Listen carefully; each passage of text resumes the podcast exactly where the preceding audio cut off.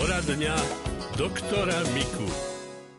Prajem príjemný deň, počujeme sa. Dobrý deň, pozdravujeme vás.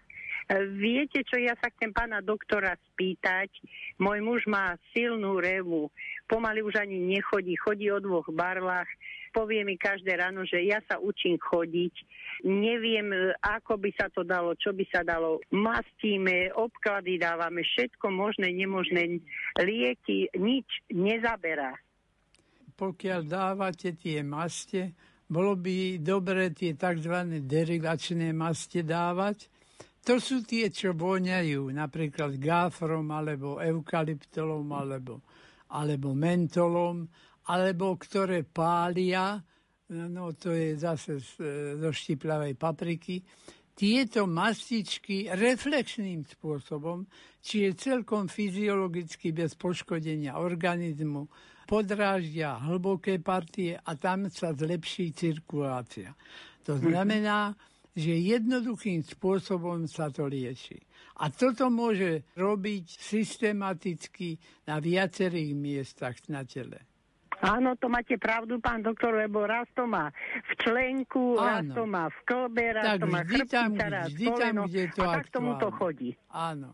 A čo sa týka v členkoch, obyčajne sú chyba vložky v topánkach, alebo topánky ako také, že nenosí vhodnú obu.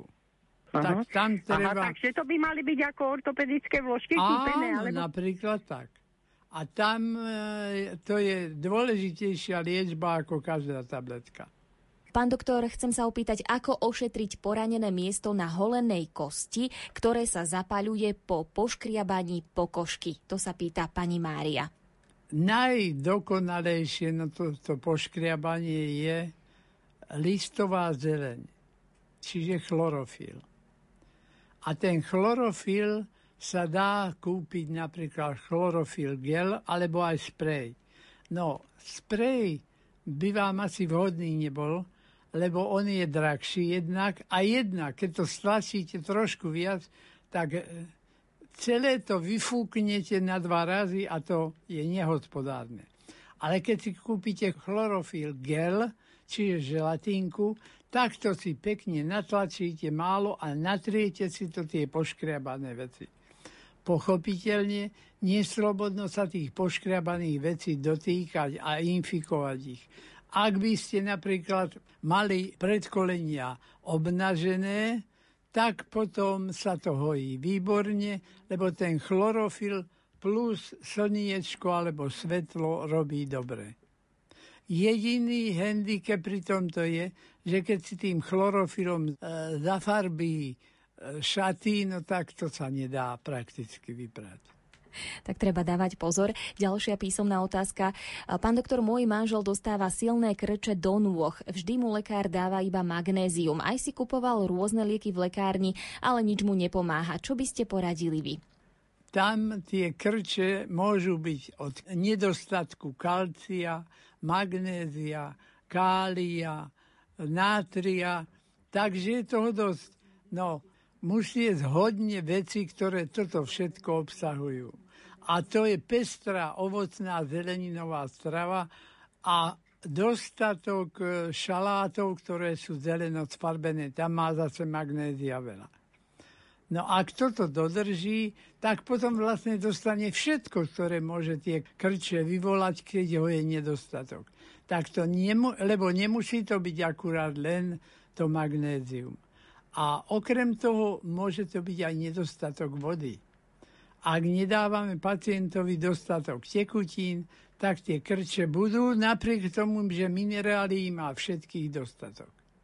Tak všetko toto treba dodať.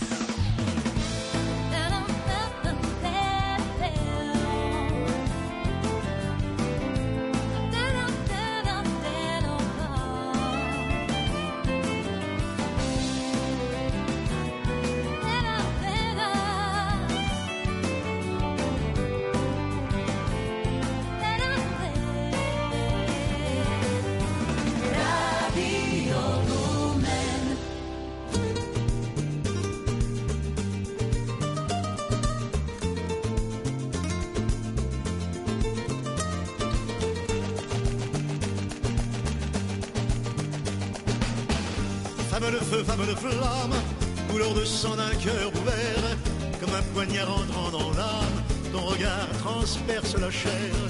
À peine enfant et déjà fille et mûre avant d'être belle, quand tu marches sous ta mantille. Les hommes voient naître avec toi tous leurs enfers.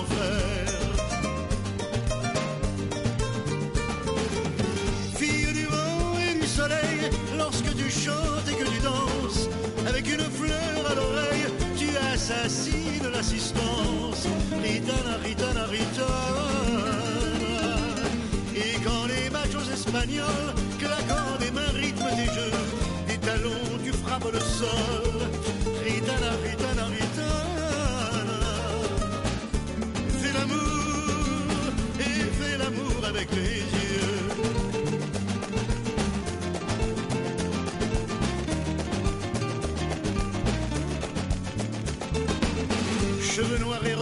Le mat de vivre au grand air, roulant des hanches très à l'aise, tu te fais vague sur la mer, tes seins dansent sous ton corsage,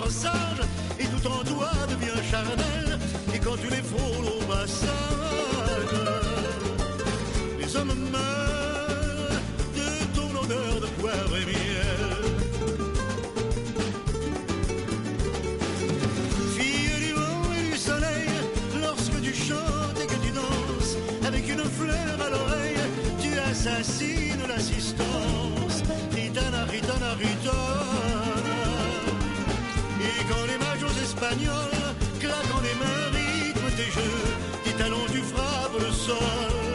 Ritana, ritana, ritana.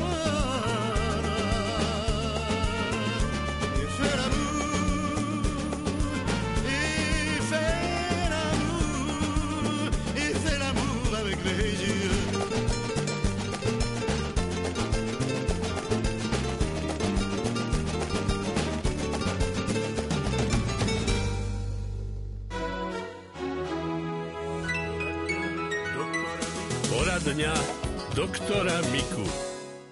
Dobrý deň. Ja by som sa chcel pána doktora spýtať, dlhodobo trpím e, reumou a i stále sa mi akože nič nelepší, všetko možné skúšame, čo by mi to trocha pomohlo. Treba dodržiavať tie antalgické pohyby. Ak vás napríklad koleno bolí pri určitom zhýbaní, niekoho pri vystrení bolí, niekoho pri úplnom zohnutí, niekoho pri zaťažení do schodov, nerobte tie pohyby, ktoré to vyvolávajú, lebo v tých časových intervaloch, keď to bolí, tak sa to zhoršuje a nehojí sa to. Ak držíte tie pohyby tak, že by, že by vás to nebolelo týždeň, tak týždeň sa vlastne nepretržíte tá noha alebo to koleno hojí samé.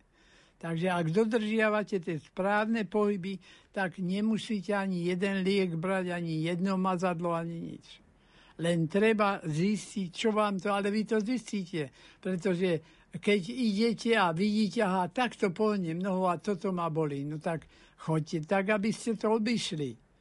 A to už je na vás, aby ste, no hoci aj tým, že budete začať skrývať, ak to nedosiahnete s vystretou nohou. Ja by som, ak vás môže prosiť, ja by som len to, že koľko razy sedím pokojne, nebolí ma absolútne nič. Stanem a začne tlak na tú nohu a už ma bolí buď pravý členok, alebo pravé koleno, teda, alebo jedno aj druhé. No, nemáte na váhu náhodou. Nie, nie, nie, nie. Nevážite veľa, lebo tam je už tá samá hmotnosť to zaťažuje, ale treba to potom odťažiť. No ako? No tým, že sa budete na rukách držať na tých barlách a že nebudete preťažovať tie zhyby na kolenách. A už týmto činom vlastne sa liečite. Dobre, pán posluchač, stačí vám takto? To stačilo by len, keby sa to nejako, že, že by sa mi nejako zlepšilo, že by sa niečo našlo. No. No tak potom je dobre zase, čo som vravel o tom, tie derivačné maste, toto je neškodná vec, tie, čo voňajú, chladia alebo hrejú. Dobrá je aj tá, čo hreje. Ono to vlastne ani nechladí, ani nehreje, to je len pocit, ale to robí dobre. A to môžete dlhodobe dávať na to miesto postihnuté a bez toho, aby vám ublížil a naopak lieči to celkom solidne. Ako by mal lieky užívať pred jedením alebo po jedení? To záleží od toho, aký liek. Ale vo všeobecnosti sú lieky, ktoré sa musia pred jedlom Dokonca musia sa hodinu pred jedlom, lebo potom by ich jedlo mohlo neutralizovať. Ťažké lieky sa berú medzi jedlom alebo po jedle a medzi jedlom sa berú aj enzymatické látky na lepšie trávenie. No, Takže je to nie rovnako u každého. dva roky dozadu, e, bojím sa k nemocnici na Kožnom. A tam som však to tabletky si musíte zo sebou vrať. Posledných 5 dní mi naordinovali zo 14 na 19. To je dosť už aj pre dobytok. Takže poproste vášho pána doktora, aby sa na to pozrel, čo môže sa z toho vynechať. Môže z tabletiek bolieť pod rebrom, či to je pečenka, či čo? Od tabletky? Áno. No to tak špecificky nemôže.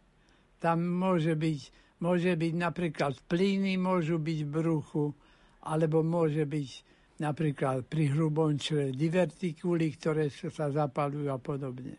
No a čo sa týka ešte niečo.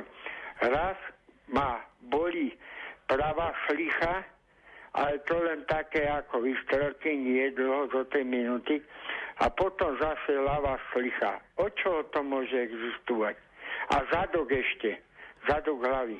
No tak e, sú tam hlavové nervy, je tam trojklanný nerv, takže všetky tie nervy, ktoré prenášajú pocit bolesti, tak všetky môžu byť nejako podráždené, napríklad zlým chrupom, zlými zubami, alebo ak ste prekonali herpes zoster, čiže pásový opar. A tam to boli niekedy, keď sa pásový opár neliečil poriadne, tam to boli celý život po pácovom opare. Ale nie vždy, len občas to švihne ako elektrickým prúdom.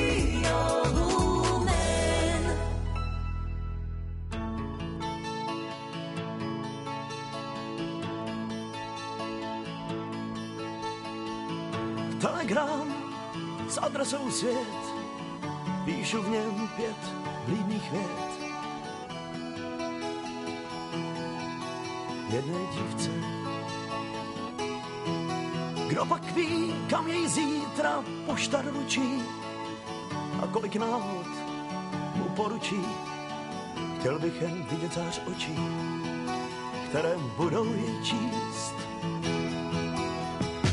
Bych cestou prašnou, co nikdo nesměří. Sám jedenkrát bych s plnou brašnou cinknul dveří. Bude v očích mít úžas, jak Alenka v říži divů. I když dá mi košem, až řádky bude číst, já chtěl bych být tím listonošem, neboť jsem si jist, bude v očích mít úžas, jak Alenka v říži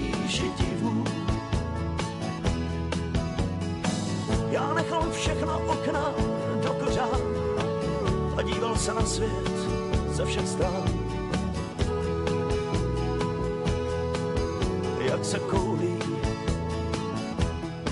A celý den přemítám o dívce neznáme, proč už se dávno neznáme, snad adresu najde. Toto poselství mé šel bych cestou prašnou, co nikdo nesměří. Sám jedenkrát vysplou brašnou cinknul dveří, bude v očích mít úžas, jak Alenka v říži divu. I když dá mi košem, až řádky bude číst, já chtěl bych být těm listonošem, neboť jsem si jist, bude v očích mít úžas, jak Alenka v říži divu.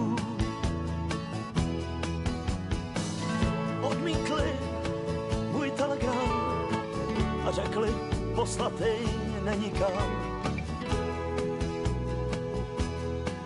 Adresa schází a celý den přemítám o dívce neznáme, proč už se dávno neznáme, snad adresu najde poselství. A šel bych cestou prašnou, co nikdo nezměří. Sám jedenkrát bych s plnou brašnou cinknul dveří. Bude v očích mít úžas, jak Alenka v říži divů. I když dáme košem, až řádky bude číst, já chtěl bych být tím listonošem, neboť jsem si jist, bude v očích mít úžas, jak Alenka v říži divů.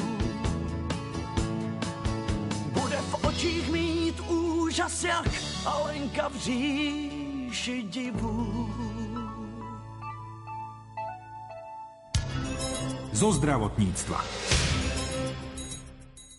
Radiodiagnostické oddelenie patrí v Bratislavskej nemocnici milosrdných bratov k najvyťaženejším.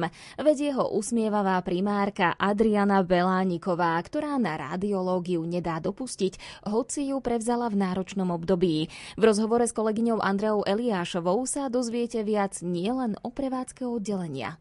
S absolútnym presvedčením môžem povedať, že všetci, ktorí sme na oddelení, či už lekári, alebo stredný zdravotný personál, radiologickí technici, alebo recepčné, všetci e, sa snažíme robiť prácu podľa najlepšieho vedomia, svedomia, s plným nasadením. Minulý rok počas tej pandémie to bolo veľmi zložité, bolo to veľmi náročné obdobie. Myslím si, že sme si tú svoju prácu zastali veľmi dobre a veľmi teda poctivo. Čo vy sama považujete vlastne v tomto období za vôbec to najnáročnejšie? Náročnejšie v prevádzke samotného oddelenia. To obdobie bolo veľmi náročné z toho hľadiska dodržiavania, absolútneho dodržiavania hygienik, či už vyžiarenie pracoviska po covidovom pacientovi, všetky ostatné hygienické pomôcky, takisto všetko bolo 100% dodržiavané. Nemusíme chodiť v tých skafandroch a teda na komplet oblečení, tie opatrenia sú trošičku uvoľnené. Teraz je veľmi náročné práve to, že sa zvýšil počet tých pacientov a snažíme sa vyhovieť každému. Naozaj, či už sú to preventívne prehliadky, či sú to akutní pacienti, alebo či sú to vlastne pacienti, ktorí k nám pravidelne sa vracajú na kontroly, chodia aj na mm, vyšetrenie ciev napríklad aj z celého Slovenska. Prezradte, čo vás priviedlo k radiológii? Ja som tak e, prednedávnom s kolegyňou tak rozmýšľala a sme sa tak zamýšľali nad takým tým radiologickým vývojom. Pani docentka Kálajová o tom ani nevie, ale ona bola taká prvá, ešte keď robila kedysi v železničnej nemocnici, ona bola taká prvá, ktorá prišla so mnou do kontaktu a začala mi hovoriť o tej radiológii. Ja som bola ešte študentka medicíny v treťom ročníku a ona mi to tak úžasne opísala, že to bolo taký, také prvé rozhodnutie, že týmto smerom sa budem uberať. A môžem povedať, že bolo to najlepšie rozhodnutie, aké som urobiť mohla. Keďže sa môžem znova rozhodnúť, tak asi to mám tak geneticky dané, že zase by som bola lekár a zase by som bola radiológ, lebo tá diagnostika je úžasná. Je úžasná, je nesmierne dôležitá a je nesmierne potešujúce, keď človek um, príde na to, čo tomu pacientovi je a my potom vieme postupovať ďalej, pomôcť tým klinikom, ako majú liečiť, ako majú postupovať ďalej. Vaše radiodiagnostické oddelenie je v cirkevnom type nemocnice, je to reholná nemocnica, čiže svojím spôsobom špecificky orientované zariadenie. Je tu určitá daná charizma, ako vy vnímate toto pôsobenie vášho oddelenia práve v takomto type zariadenia? Ja tu pôsobím niečo malinko cez rok. Tí ľudia alebo ten personál sú takí iní. Naozaj, keby som to teda mohla tak zjednodušene povedať, sme milosrdní. Takže vychádzame v ústrety tým pacientom. Snažíme sa nikoho neodmietnúť, naozaj vysť ústrety, koľko sa len dá. Pôsobí to na mňa tak hm, možno do určitej miery, keď aj prídem na tie oddelenia, taký pokoj, také, také duševno to vo mne vyvoláva. A je to také iné ako tá bežná nemocnica. Nepôsobí to na mňa vyslovene ako takéto nemocničné prostredie, aj keď teda nemocničné prostredie to je, ale má to takého ducha, by som povedala. Pani doktorka, teraz sa veľa hovorí o nedostatku zdravotníckého personálu a lekárov na Slovensku.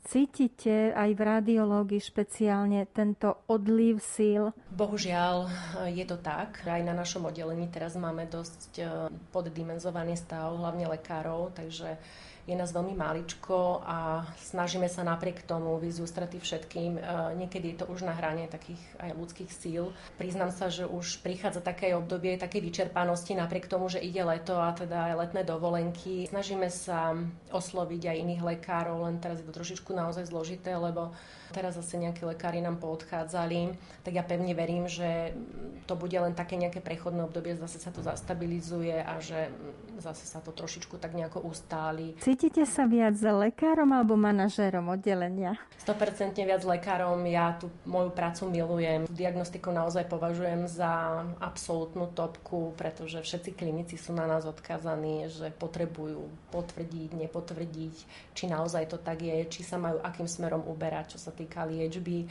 A čo sa týka manažera, tak je to také pre mňa aj trošku nové. Ono niekedy sa to tak manažuje aj trošku ľahšie, keď máte okolo seba úžasných ľudí. A ja naozaj mám. Stáva sa vám, že aj v rodine, keďže ste lekárka, automaticky niečo sa vyskytne, hneď sa všetci obracajú na vás, aby ste stanovovali diagnózy a podobne? Áno, je to tak celé roky. Takže v rodine fungujem nielen ako radiológ, ale fungujem aj ako ortopéd, ako chirurg, ako neurolog, ako psychiatr, všetko dohromady, non-stop, 24 hodín denne. Takže naozaj v rodine na 100% fungujem a samozrejme aj pre priateľov, pre známych. Funguje u vás profesionálna deformácia v zmysle, že ste sa sama pristihli pri tom, že na všetko pozeráte lekárskymi očami? Určite áno, stáva sa nám to veľmi často, aj keď niekedy s kolegyňami len si tak vidíme von, napríklad na zmrzlinu a zbadáme pacienta, tak už hneď ako hodnotíme diagnozu, ten má to, ten má to, ten má takú diagnozu, ten má hen takú diagnozu. Áno,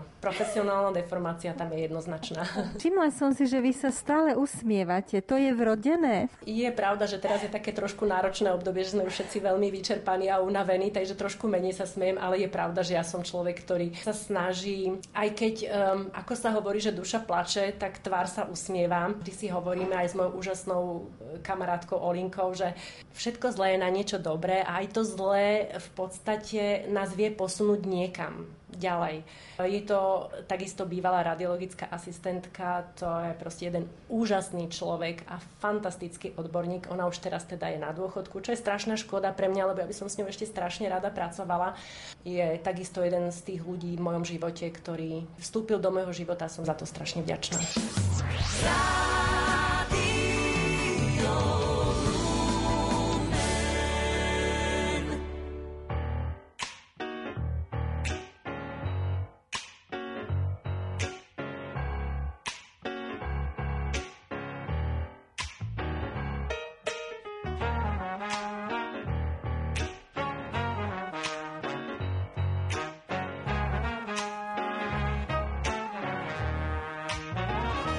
Len jedna vec, ktorá ma štve, prečo v pravdách toľko žije. Len jeden krok a potom ďalšie pre nový vzduch zmyslom dáždie. Chcem, aby moje srdce išlo tam, kde sa má ísť.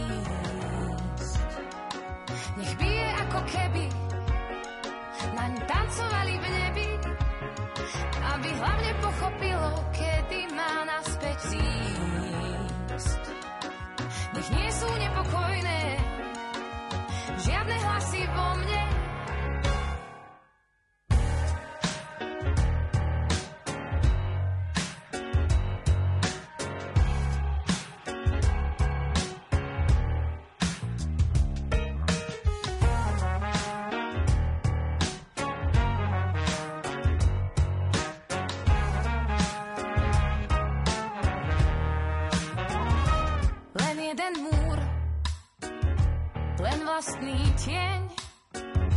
Neprebijem, ak málo chcem, len medzi nami, tej s krídlami, sa podobať chcú všetky strany. Chcem, aby moje srdce išlo tam, kde sa má ísť.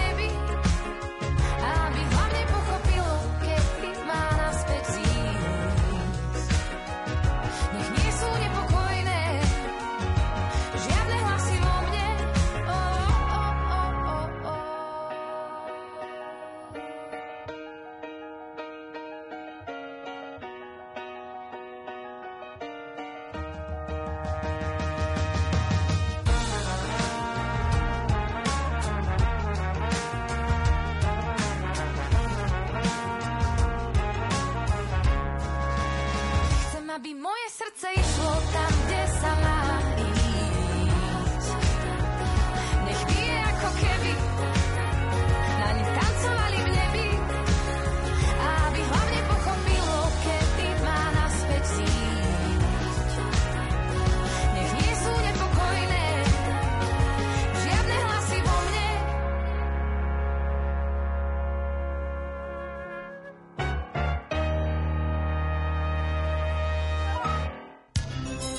zo zdravotníctva. Občianske združenie Svetielko nádeje pomáha chorým deťom a ich rodinám už 19 rokov. Napriek tomu, že počas tohto obdobia rozbehlo mnoho projektov, jeho členovia nezaháľajú a do ďalších rokov majú ešte veľa smelých plánov. Viac o nich povedal Lucii Pálešovej dlhoročný predseda a jeden zo zakladateľov Svetielka nádeje, lekár Pavel Bician. Ku kľúčovým projektom združenia patrí detský mobilný hospíc jediný na strednom Slovensku, prepravná služba a ubytovanie pre sprevádzajúce osoby detských onkologických pacientov.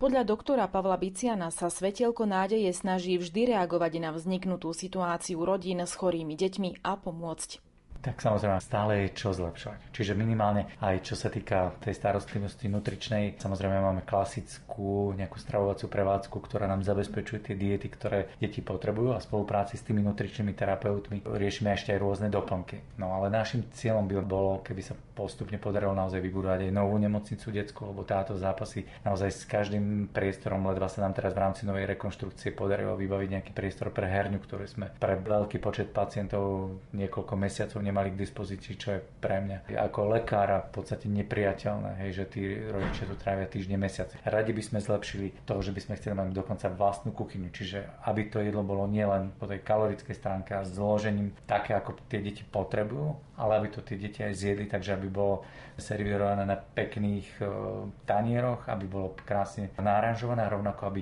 sme takým príkladom išli, aby takýmto vzorom sme boli aj my, že budeme sa podobne stravovať, že aj tí rodičia budú mať k tomu prístup.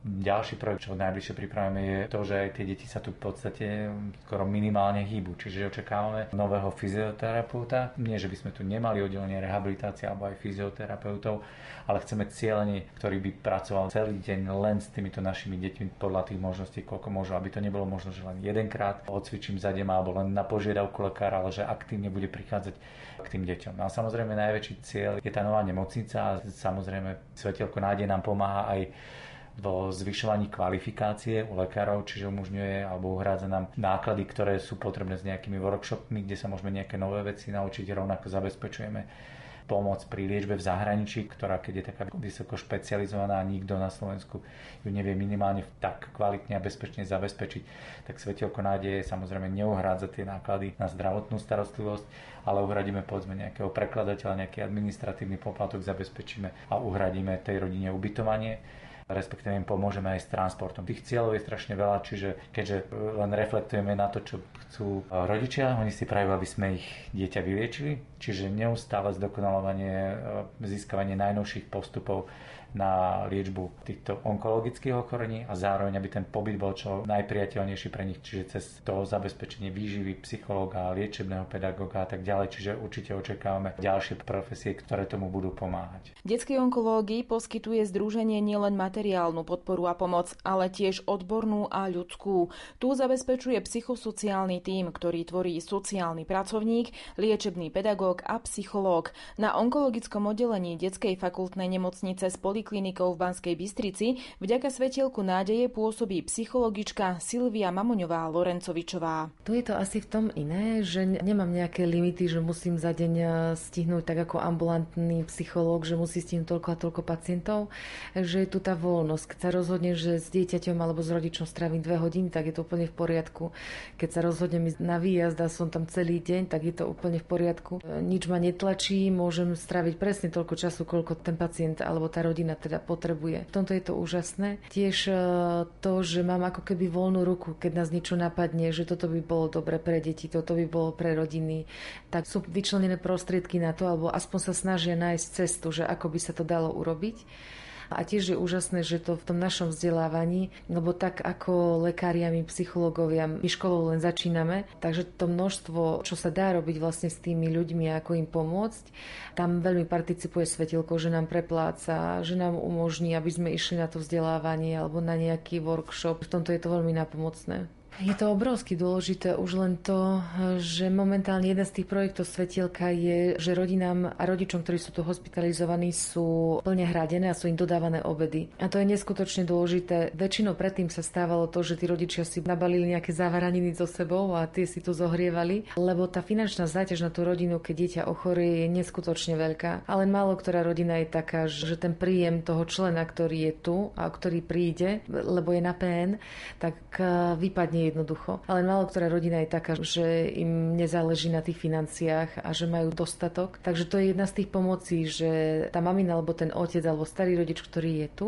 sa nemusí starať o to, čo bude jesť, či si má niečo objednať alebo zohriať, aby ušetril, lebo jedna z tých vecí, prečo chceme, aby tu ten rodič bol, je preto, že to dieťa hodne závisí od toho rodiča. Ktokoľvek aj z dospelých ľudí, keď je hospitalizovaný, tak zrazu my to hovoríme, ako keby šiel do regresu, že sa začína správať ako dieťa a že čaká tú pomoc od niekoho a to dieťa niekoľkonásobne, že pre neho je tá prítomnosť rodiča obrovsky dôležitá. A keď je ten rodič v pohode, aj to dieťa je viacej v pohode. Ak necháme toho rodiča vyhľadovať, nebude veľmi v poriadku.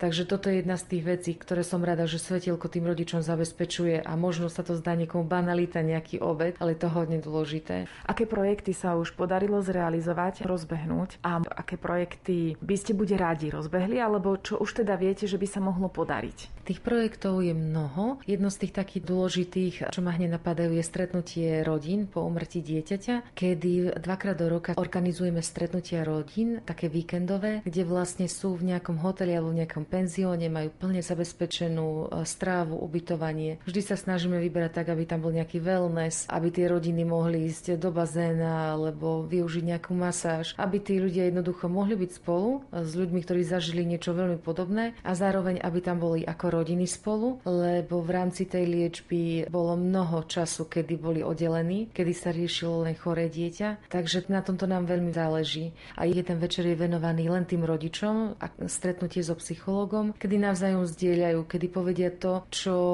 bežne v tej komunikácii doma nehovoria, čo sa boja hovoriť pred svojimi deťmi a niekedy aj pred tým manželom navzájom, že je pre nich prekvapením, čo ten manžel, manželka zažíva, že v tej skupine sa neboja to povedať. Ďalší projekt, ktorý máme pre vyliečených pacientov. Robíme výlety niekoľkokrát do roka, takže tam sa zase stretávajú opäť tie rodiny s tými vyliečenými deťmi a tiež to je zamerané na taký oddych, trošku aby sa stretli, aby vypadli z tých takých bežných povinností, ktoré doma majú. A čo máme v pláne? My by sme veľmi chceli s kolegami rozbehnúť e, jednodňové stretnutia, také svojpomocné skupiny, kde by vlastne sa mohli aj rodičia navzájom stretávať, či už po strate po umrtí svojho dieťaťa, alebo iná skupina rodičia, ktorí majú dieťa po prekonaní tohto ochorenia a ktorí zažívajú aj ťažké obdobia vo svojom živote, lebo ono sa to často zdá, že po tom vyliečení tá rodina už žije takým istým životom, teda ako žila, ale opak je pravdou, je to veľká traumatická udalosť, ktorá tú rodinu zasiahne a nikdy to už nie je tak ako predtým. Takže pre nich toto, aby mohli navzájom zdieľať tie strachy, podporovať sa a riešiť na tej skupine úplne bežné veci, ktoré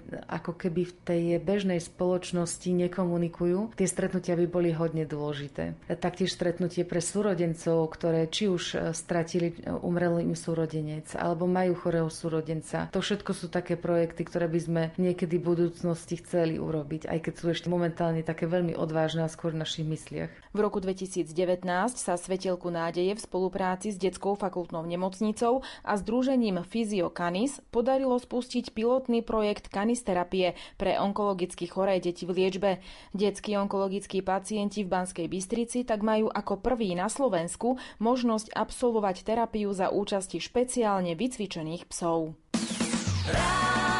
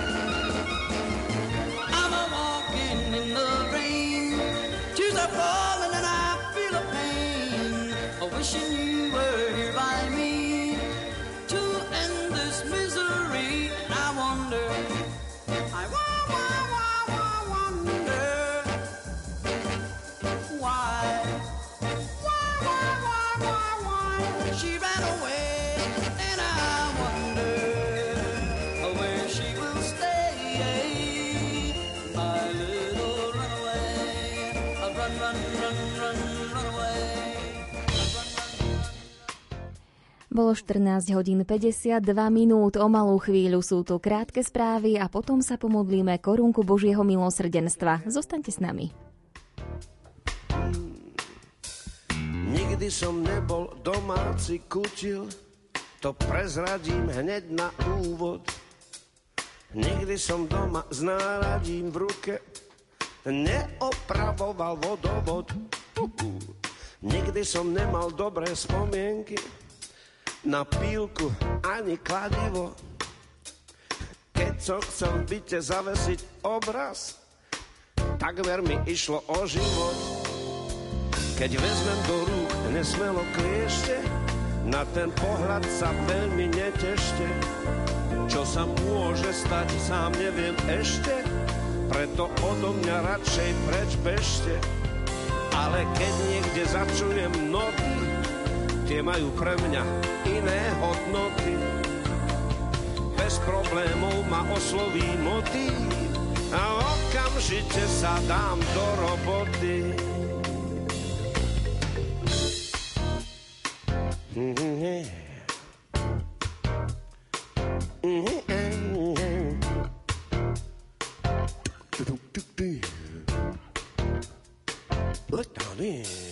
Nevedel som tiež, ako sa tváriť pri vymieňaní žiaroviek. Pod zo mňa tiekol, bolo to márne a doteraz na to nemám liek. Mhm.